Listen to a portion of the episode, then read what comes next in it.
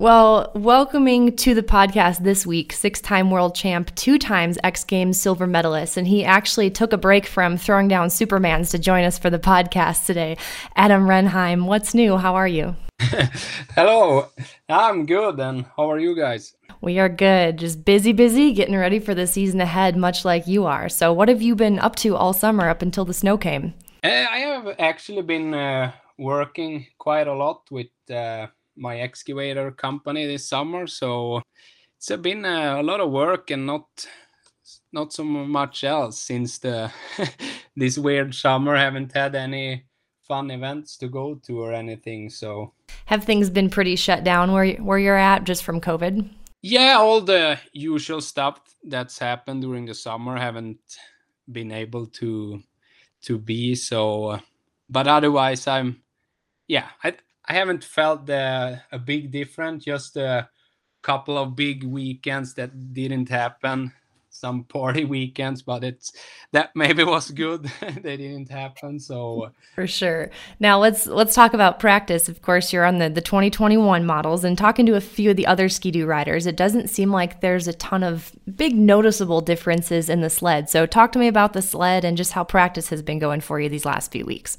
No, as you said, uh, the sled is quite similar to last year. I I've only been uh, riding the 21 this year, and I think I have around 15 hours on it right now. So uh, it works really good. I could just put on what I knew from last year, and it it's work. It's been working really really good. A uh, couple of adjustments here in the end. Had some testing days with the leans and to fine tune everything before I head over to US. Now, last year, of course, you had a big injury. Was it your femur you broke in Fargo? Yeah, it was uh, my femur, and yeah, I think it was my first bone that I broke. So it was a tough one that's for sure. No kidding. That is like that's i can't believe that's the first bone you've broken racing snowcross your whole life. That's incredible. But that's uh it's it's such a tough break especially when it seems like you're at the you're at the top of your career right now.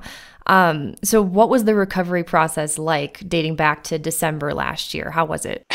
Yeah no it was uh, it was tough and but everything i think went as smooth as possible. I mean i broke it there in fargo on Sunday, and uh, I had really good help from from the team there, from Warnert and Andrew. He stayed with me at the hospital, and I was there for I think three days, three or four days, and then I went back to Hill City with him and uh, stayed there for a couple of days, and then. Uh, yeah, flew home with a lot of help at the airport from different people and uh, the insurance company needed to help out with some special flights and stuff. So it was a it went really smooth, but it was a lot of struggle in one way. It was a tough flight, that's for sure. no doubt about it. How difficult was it to sit at home and, and watch the races go on? I know we had a shortened season, but you got to watch a few races there. How difficult was that for you to to see your teammates keep competing and you know just to see the series go on? No, it was tough. I, I think I got a little bit bitter there and then. It wasn't fun to watch. It looked it looked slow, it looked flat, and I, I couldn't find anything positive with uh, watching. And I was watching a few finals there. Yeah, the first one after Fargo, and it it was so. I was just uh, laying. I couldn't go back to sleep. You watched the final at three, four in the morning, and then I was just thinking. I wonder how I have done that night, and it didn't look that tough, and so it's so easy to say when you're not there. So uh, no, it was it was tough. It was different. I felt uh, ready last year, and uh, I, I felt I had everything I needed. The the sled was good. I had the suspension dialed in. We Warnert starting working with uh, Steve Hole. Tucker's all the clutch guys, so it couldn't be any better than that. So yeah, I felt like I missed out on a on a good season, and many people have told me that too. But it's yeah, it's easy to speculate what could have been happening, but uh, yeah. So I think that's what drove me to to try to figure out something from for this year. Like it's uh, it's been tough to get all this deal work out, but uh, yeah, I wasn't done apparently. and I'm glad. I know the whole industry where every time we see an announcement from one of the European riders that announces plans to come back to the States, especially this year, it's just been a sigh of relief. We're like, thank goodness.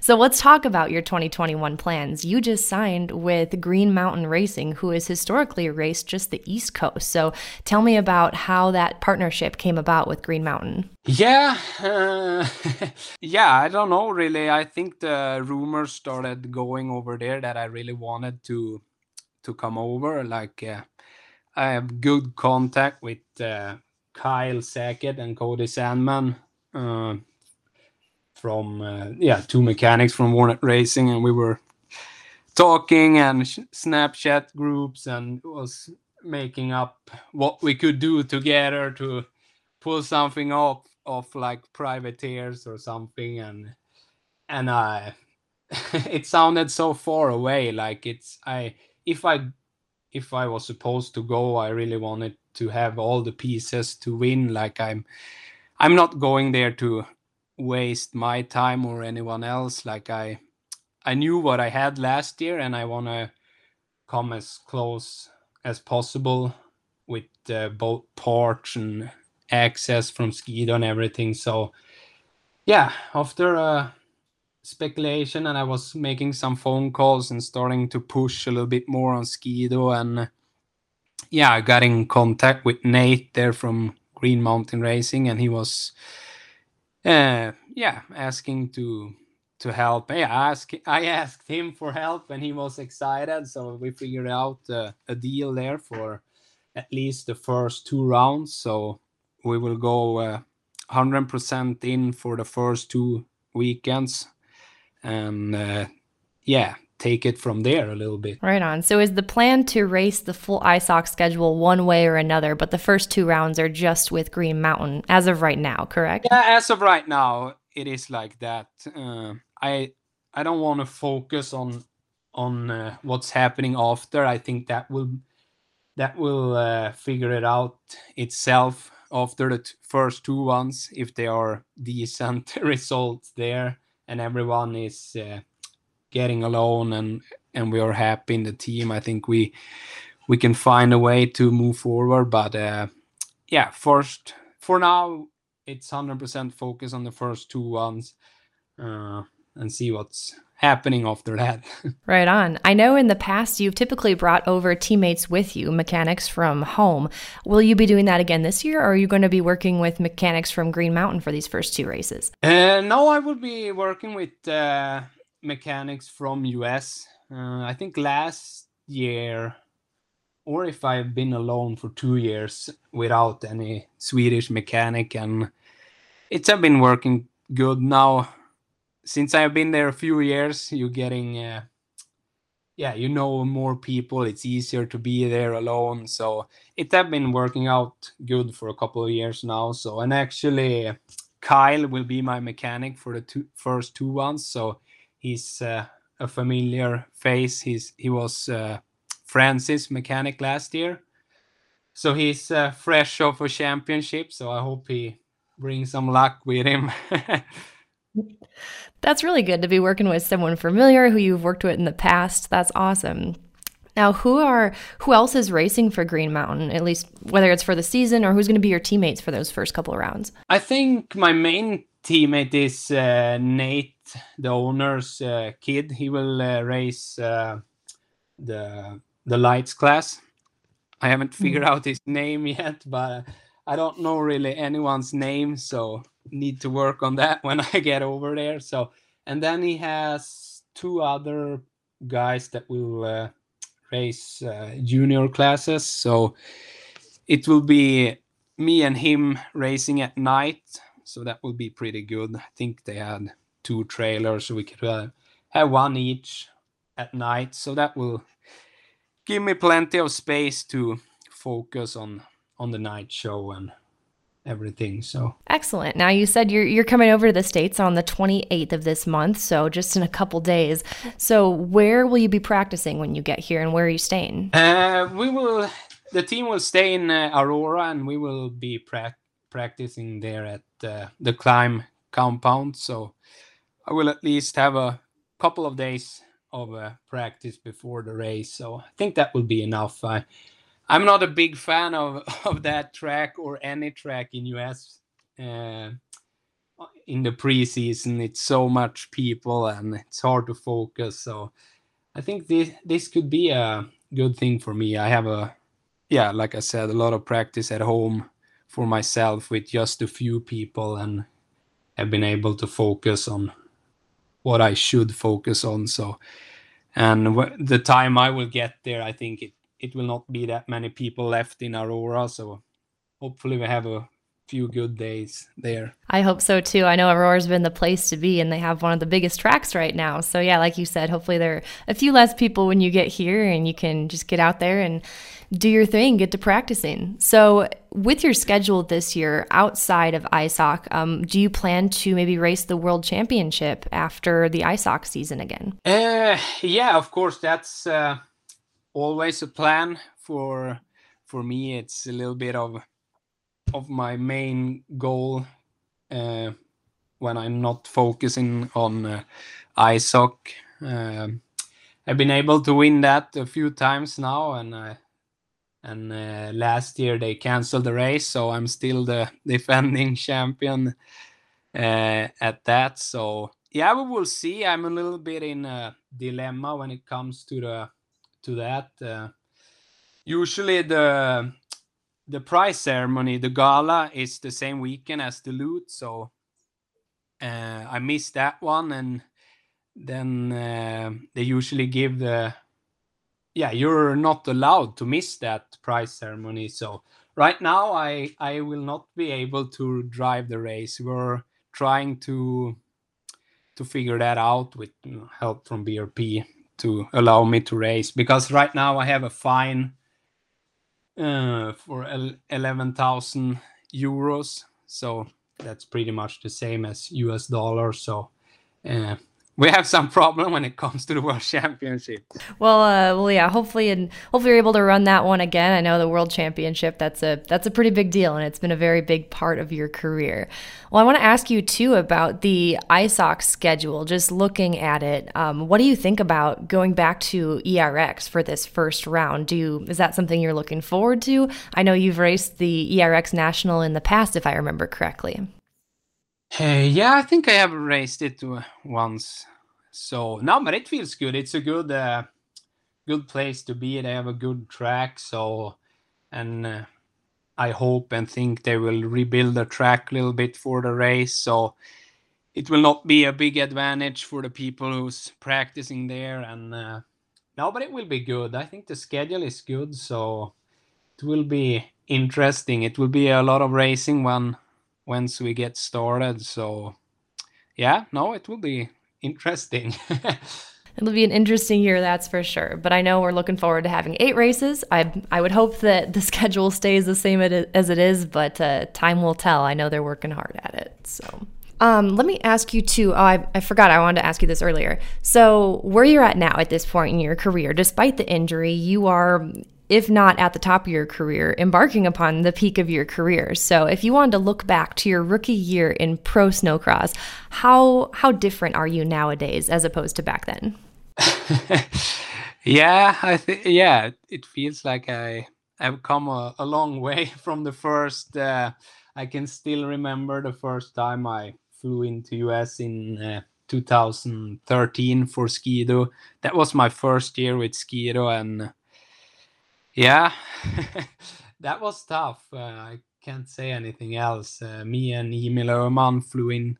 I was going to be his teammate, but after the two first rounds that year, I flew back home and needed to reset a little bit. I think it was too many new, yeah, too many new things and new sled and everything. So I was actually racing at home that year for Warnert in 2013, and then 14, I raced the first two ones before Christmas and flew back just for X Games. So it was kind of to try it out a little bit. And after that, 15 and on, I I uh, have been constantly in US. So so yeah, it's have been. Uh, uh, a long road. it really has. You're one of the most uh, one of the most decorated pro riders. You've you're one of the class veterans. I'd say you've raced this class a lot longer than some of the other newcomers, and there are a lot of newcomers that have been here just the, the last two years alone. But uh, looking back, you know, you talk about X Games and the World Championship and any other events that you may have raced during the snowcross season.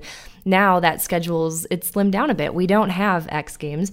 So, like, is that better for a pro snowcross rider to have fewer races outside of ISOC, or did you prefer it when you had all these other events to go to?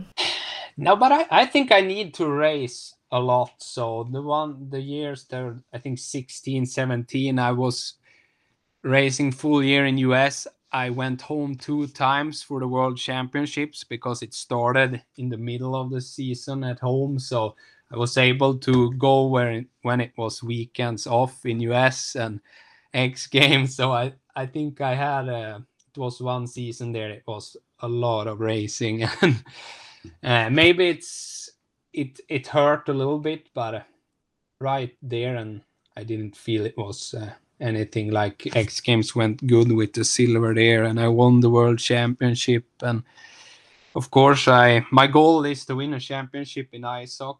Uh, should have done that by now, but as you said, I think I'm uh, as good as I ever been, despite the the um, age. So, obviously, you have this wildly successful international career. Here in the States, you have had a number of podiums, three Silver X Games medals, but your first win here in the US did not come until 2019 at Shakopee. And just a month prior, you did win the Amsoil Dominator race. But why have wins and a championship been so elusive for you here in the States? Because internationally, like I said, you have had a wildly successful career. But why has the US been this white whale?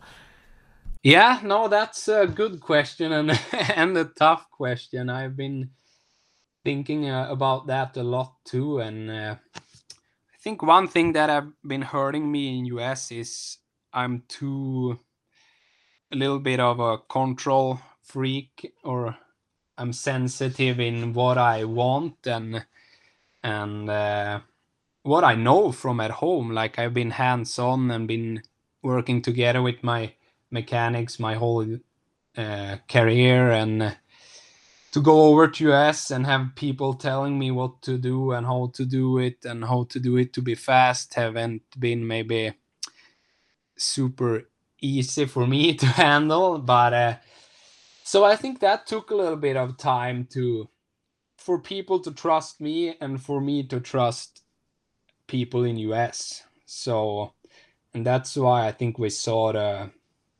after 18 with Warnert, we had a it was a tough year in 18 with the new sled and everything but it was a good year in one like in the team and every, everyone was trusting each other and it was like a good feeling.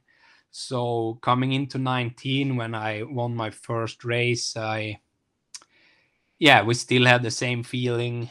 We had some bad races but uh, it was all the time good. No one was fighting for anything. We were, if I had an idea, we tried it. If someone else said, we tried that. So it worked really, really good. So I think maybe that's been something. And uh, it's been tough when it was the pro open rule for me to and my mechanics to go over to US and compete with the big teams that were developing uh, sleds and engines over the summer. I think that was hurting us a lot too. They were always a little bit ahead in in uh, preparation and uh, yeah, hole shots and stuff. So that so when the rule came that uh, with a stock rule, that was that was helping me a lot. So if that rule would have came a few years earlier, I think I could have been closer to have a championship by now. So, but yeah, that's uh, some uh, thoughts I have about that questions.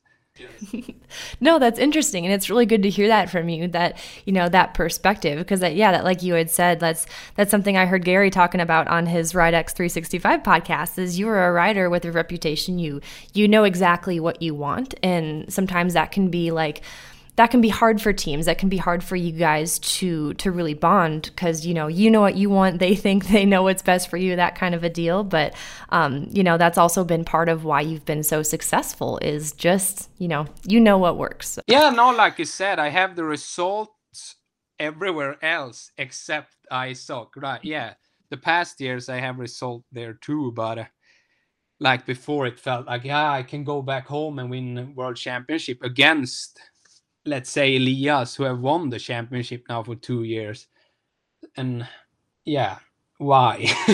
why is it easier over here? But I think then I go home and I have an advantage on the on the material side when it comes to setting up the sled and everything and and when we get to US it's more equal for both of us maybe I'm missing a little bit more from home than he does if I compare us two so so mm. now it's been uh, yeah and uh, yeah i've heard from other a few other people that it's maybe hard to work with me and then i had an, uh, one of those guys who were asking andrew mclean the crew chief for warnert if it so is it hard to work with adam and like he was a little bit ironic and andrew said no, it's actually one of the best rider I work with. He knows what he wants. We can discuss everything and and work for the the goal, the same goal, and it's no problem for me. And that guy just turned around and walked away. He didn't want to hear that. So that felt good. I can imagine because I know with, with talking to some mechanics, like it can be so hard for them to get responses out of their riders to try to figure out what works in the sled. And you're a rider who's, of course, very hands on. So that communication seems much more open between you and a mechanic, just, you know, you knowing what you want kind of a thing. Yeah, no, and I'm I'm not saying I'm always right, but at least if I if a race is going the wrong if uh, like one weekend is going in the wrong direction, I at least need to try to come up with something because it will be hard for the mechanic. He, he can only tell me so much and then I need to step up and try to figure out what's wrong if, if it's me or if the sled is to blame or whatever it is. So I think that's been been good the last years here. It's uh, we have been figuring out what we need to work on, but uh, ended up a little bit short in the end. But uh, so I think that's why I, I I still think I could be up there and go for a championship. It's it feels a little bit like a long shot this year, but at the same time, I think I have the the stuff to do it. So we will yeah, try 100% for the first two races and see. That's the only thing I I can do.